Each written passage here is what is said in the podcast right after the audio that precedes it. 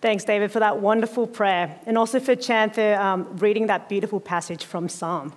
I'm just going to jump straight in into um, my sermon for tonight. In the KJV and the ESV version, or translations of Proverbs chapter 22, verse 6, it says, what does it say? Sorry, I just have a brain freeze. It says, train up a child in the way he should go. Even when he's old, he will not depart from it. Today, I'd like to share with you my vision for kids and youth ministry. And I'd like to use this passage to help us understand more clearly what God's mandate is for us as stewards of His children. Now, to start off, let me tell you a story about how I first learned to write my name. Not my English name, but actually my Chinese name. Now, a lot of you might be thinking, surely it must have been Rachel's parents who taught her how to write her name.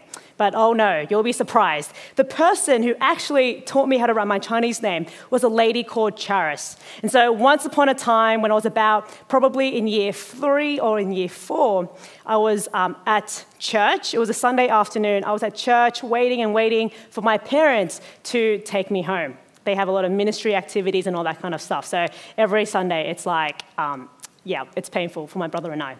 Anyways, so at that time, Charis was also waiting, not for my parents, but for her husband to take her home. Does anyone have those experiences before? Like, oh, like Jess is like, yes, all the time.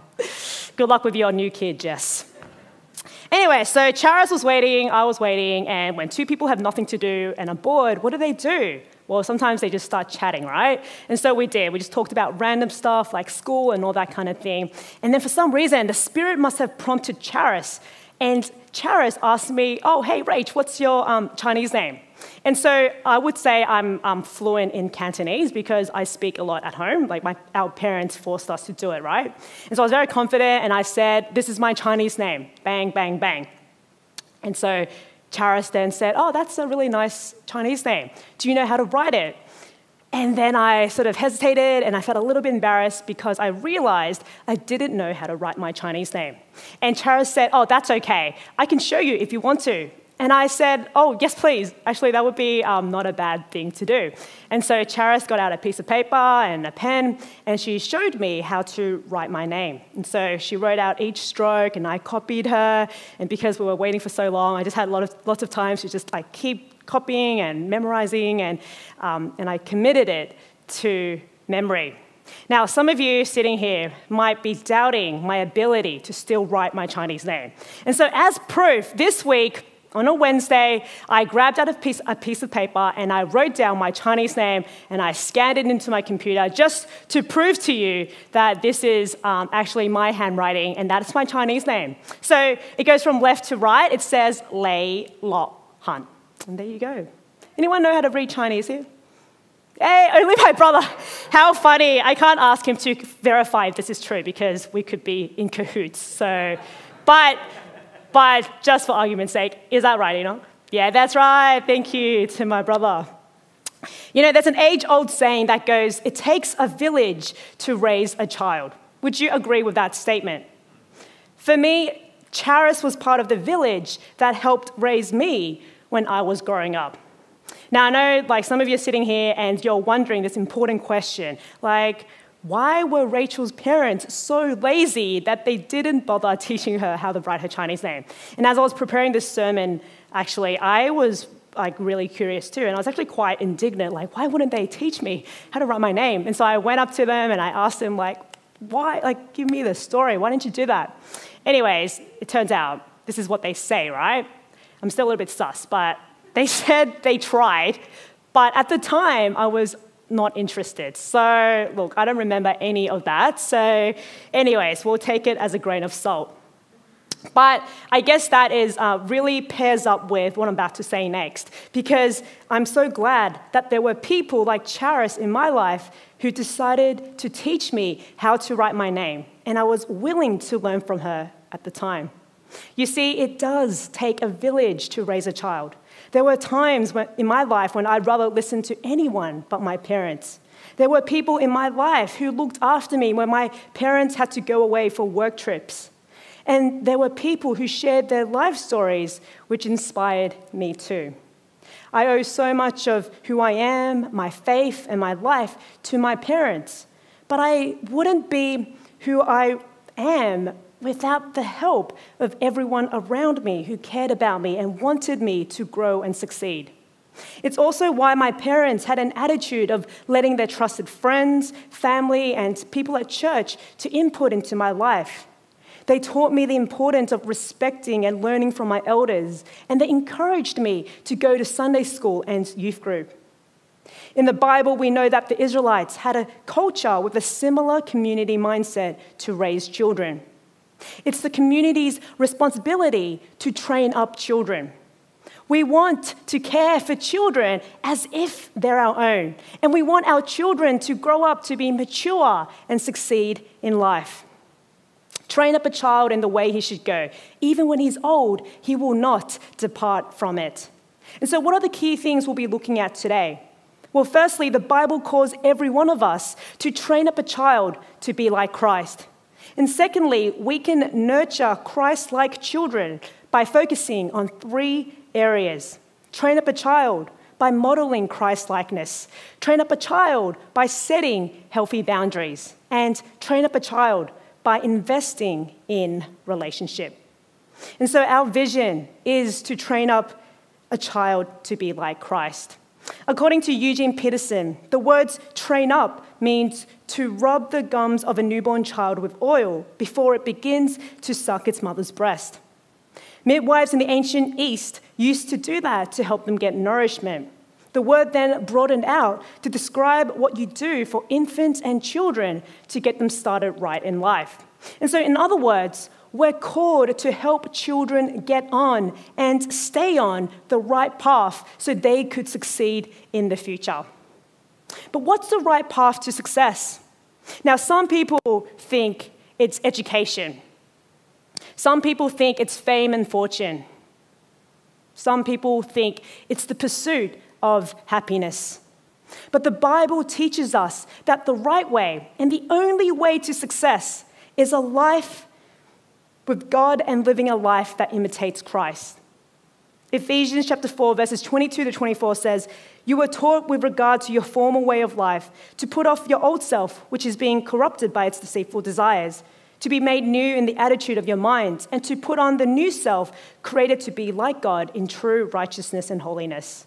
So, verse 24 reminds us that we're created to be like God in true righteousness and holiness. Our goal in growth and maturity is to become like God, who is righteous and holy. And Jesus came into the world to model what it means to live that kind of life. And so at NorthernLife Kids and Youth Ministry, our goal is to train up young people to be like Christ. We want to set them up on the right path and hopefully that they'll stay on the right path. And that path is to follow Jesus and to become more like him. It's the only way to truly be successful. Are you with me? It's so important to strive to become more like Christ because when we look at Jesus' life, we see that he was secure in his identity and purpose on earth. And also, even though he faced many opposition and challenges, Jesus was able to weather those storms and overcome them. Sometimes we're so focused on a child's education that we forget to train them up in how to deal with rejection and failure. Sometimes we're so focused on a child's popularity that we forget to train them in kindness and humility. Psalm 19 reminds us that God's law, which is His word, is more precious than gold, more precious than much pure gold. They are sweeter than honey, than honey from the honeycomb. And so, what could be more precious or sweeter than becoming more like Jesus, who is the Word made flesh?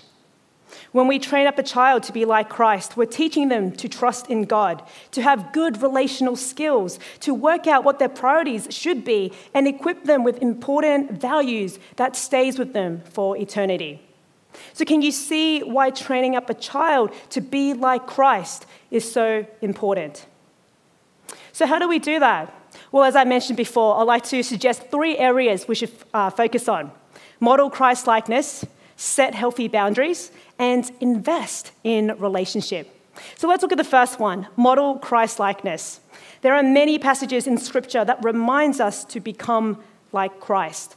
Take, for example, Romans 8 29. Paul says, For those God foreknew, he also predestined to be conformed to the image of his Son, that he might be the firstborn among many brothers and sisters. Paul tells us that God's desire is for us to conform to the image of his Son, to become like Christ. It makes a lot of sense because Genesis tells us we are created in the image of God. Jesus is God, and his life on earth helps us see concretely what it means to carry the image of God.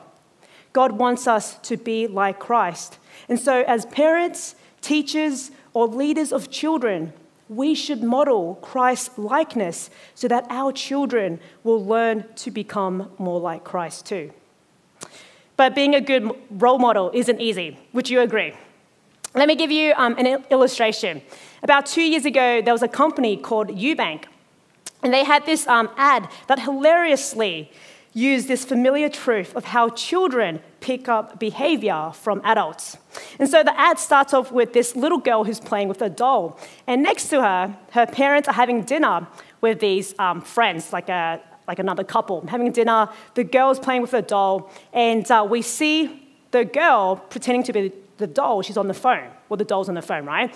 And she's like, um, "I'm just calling about my recent home loan application." And then the camera cuts to the, um, the guest who has just heard what the, the daughter said. And they're like, they gave her like a really nice facial expression, like, oh, like, isn't this the most adorable child ever? And then the camera cuts quickly back to the girl again. But suddenly she changes. She becomes really aggressive and she starts shouting abuse at this imaginary person on the other end of the line. This girl was mimicking her parents' frustration at the numerous rejections they've got from trying to get a home loan. Have you had a similar experience with your kids? Ben and Jess, get ready. The ad ends with a close up of the parents who are super embarrassed at their behavior. It's funny, but isn't it true that we have those moments sometimes?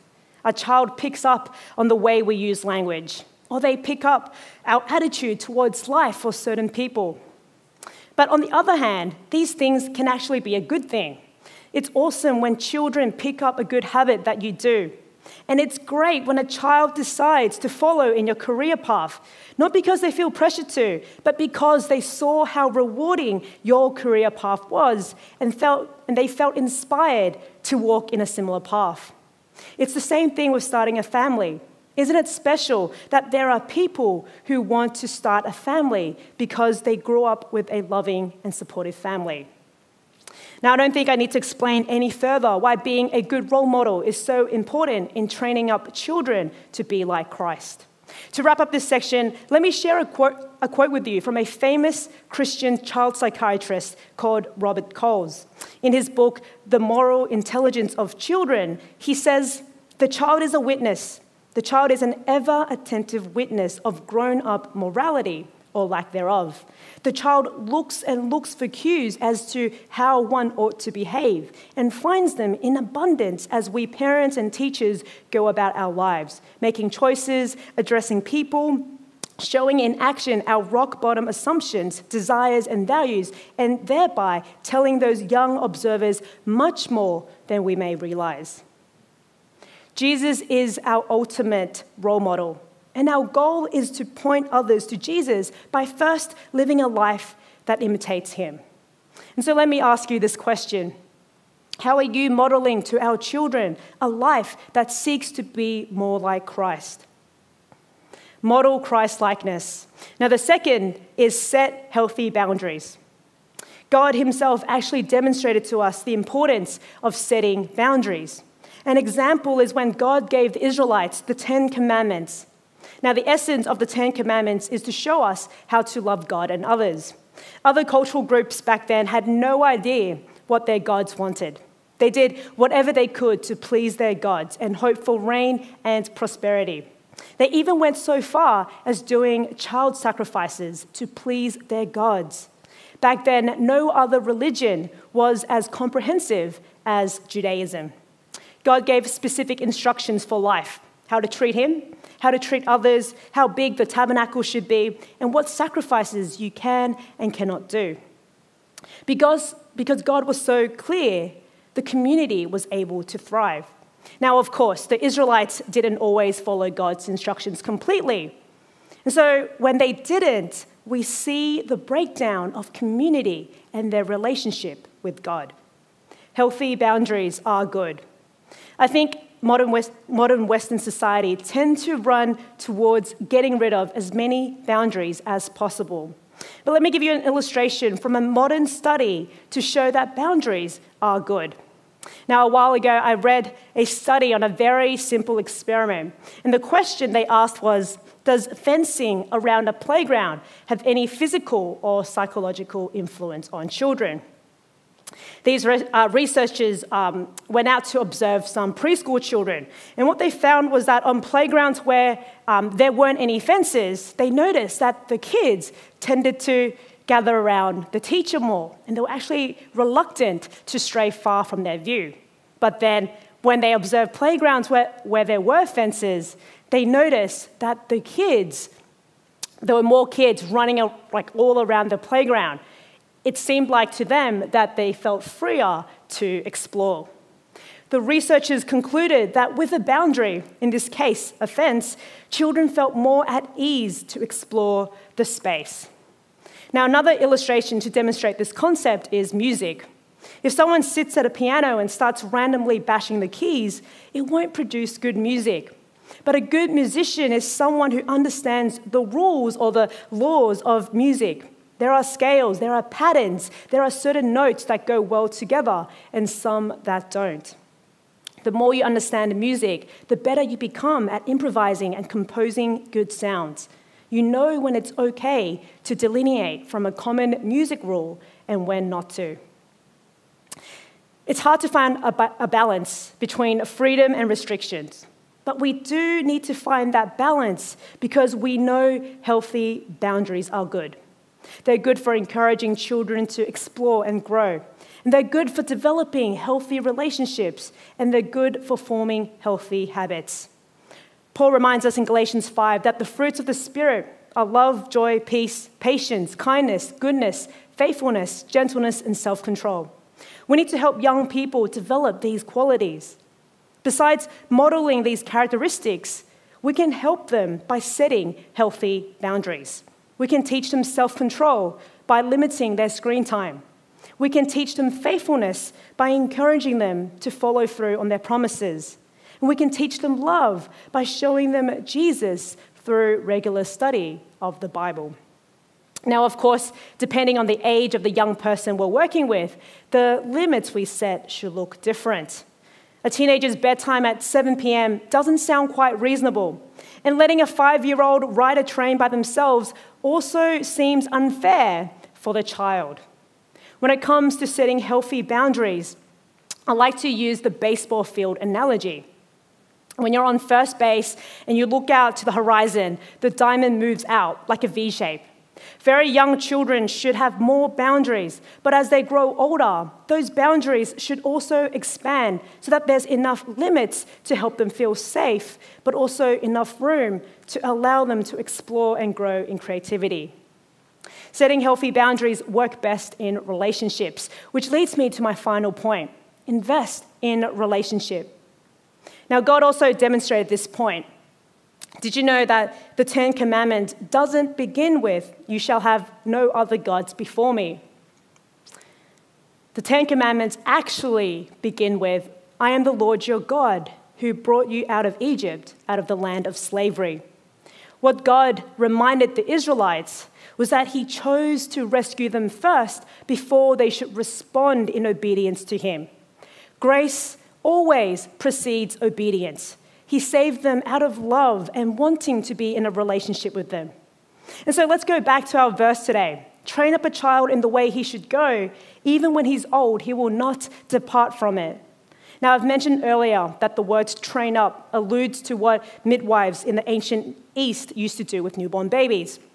They rub the gums of a newborn child with oil before it begins to suck its mother's breast. Now, this image of how a midwife looks after a baby conveys to me love, protection, and care. They understand what a child needs and how best to help them. When the Bible teaches us to train up a child in the way he should go, it's not spoken or written as an impersonal command. It's not telling us to use Spartan methods to cookie cut our children. It's not the image of training soldiers to go out to war. And it's not seeing kids as numbers and forcing them to memorize scripture every day. The heart of this command is to encourage us to invest in children relationally and train them up to become like Christ so that the Christian faith of generations before us will continue with them for eternity. I know Proverbs wasn't written before Jesus came into the world, but when we look at the complete picture of Scripture, we know God gave them the Torah to, and instructed the Israelites clearly to engrave His words in their heart. And when Jesus came into the world, he said clearly that he is the fulfillment of the law. So through Jesus, we get a complete understanding of God's heart and will for us. So back to investing in relationship. I don't know about you, but the teachers who left a memorable impression on me and the teachers who I paid more attention to were the ones I knew who cared more than my academic success in school. They were the ones who saw me as an individual with my unique personality and gifts, and they took the time to inspire me to learn. When we invest in relationship, we're showing the child that we care about them because of who they are and not what we think we could get out of them. We want them to do well at school or succeed in life, not because he'll make us look good or there's a chance we can get a promotion, but because we genuinely care about seeing them grow to their full potential. It reminds me of a, um, a really funny movie called Blades of Glory. Has anyone seen it before? A few? Great. Well, it's about ice skating, and uh, you probably remember this. At the very beginning of the movie, you see a wealthy man going to an orphanage, and at first, well, like for me, my first impressions of this man was, wow, like what a nice guy. He's going to an orphanage and hopefully adopts um, a young child so they could give them a better chance in life. But this wealthy man, he steps out of the car and he looks out at the orphanage and he sees all these kids playing and all that kind of stuff. And he's scanning and he's scanning. And then he points to this one particular child. And this child has just done a really awesome ice skating trick. And so you can obviously see, like, this kid is going to be a child prodigy. Like, he's going to be awesome, right? And the wealthy man picks the child and he says, I'll pick him. I'll pick him. How many parents in the world want to have kids just to make their lives look good? Not too long ago, there was a controversy surrounding a Caucasian family. The family were social media influencers. The parents decided to adopt an Asian boy to their family and they documented the whole process online. But not long after getting the child, they realized that the disabilities he had were too much for them to handle. And so they decided to give the boy away to another family. Lots of people were outraged and they stopped following them online. Children know if you care about them or not. They have this acute awareness of body language and love language. If children feel like they're unwanted and rejected in this world, or if they're just a tool for your own personal benefit, it wouldn't set them up well in life. They wouldn't feel confident in trying new things. They'd always feel that they're just in the way, taking up space. They'll think that no one cares if they disappeared from this world tomorrow. But let's flip that and think about how it might positively impact a child if he or she knows deeply that they're wanted and loved and cared for. It might give the child confidence to try new things because they know they're accepted for who they are and not what they've achieved. It might strengthen resilience in a child because they know that even if they failed at something, they have someone to turn to and find unconditional love there. It might develop their EQ and relational skills because they're willing to show unconditional love to others because they've experienced unconditional love and acceptance themselves. Invest in relationship. Our children need to know that they are a blessing in this world and that they are loved by God and others. Proverbs 22, verse 6 says, Train up a child in the way he should go. Even when he's old, he will not depart from it. We can do this by, by trying to focus on three things model Christ likeness, set healthy boundaries, and invest in relationship. To finish up, I'd like to give you this illustration. Have you heard about the five love languages? It was coined by a Christian counselor called Dr. Gary Chapman. They are physical touch, words of affirmation, gifts, quality time, and acts of service. Now, my brother likes to joke about my mum's love language, which is neither of them, but actually food. Now, not so much her eating food, but more so her seeing, like watching people eat food. It's a strange thing, but I, honest, I really truly do believe that it gives her genuine joy when she sees people eating. Now, I think it has to do um, with her upbringing. So, my mum grew up in a relatively poor family, and um, for example, food like chicken is considered a luxury food for them. So, um, my, like, my mom is the eldest of five children, and whenever her dad uh, was able to bring home chicken for dinner, unfortunately, because she is also a female, she has to let her brothers get like first pick, and obviously they would take the drumsticks. And so my mom, unfortunately, was usually left with the less meaty parts of the chicken. Now, with children of her own, she finds joy in cooking food for her family. In Chinese culture, we often put, um, put our food in the middle of the table and we take what we want to eat throughout the meal. Sometimes I think my mom would purposely eat slower so that my brother and I get to take everything we want first. She wants to make sure that we're well fed. I think my mom sees eating good food as a luxury, and to eat well is to be healthy. My mom is a very simple person.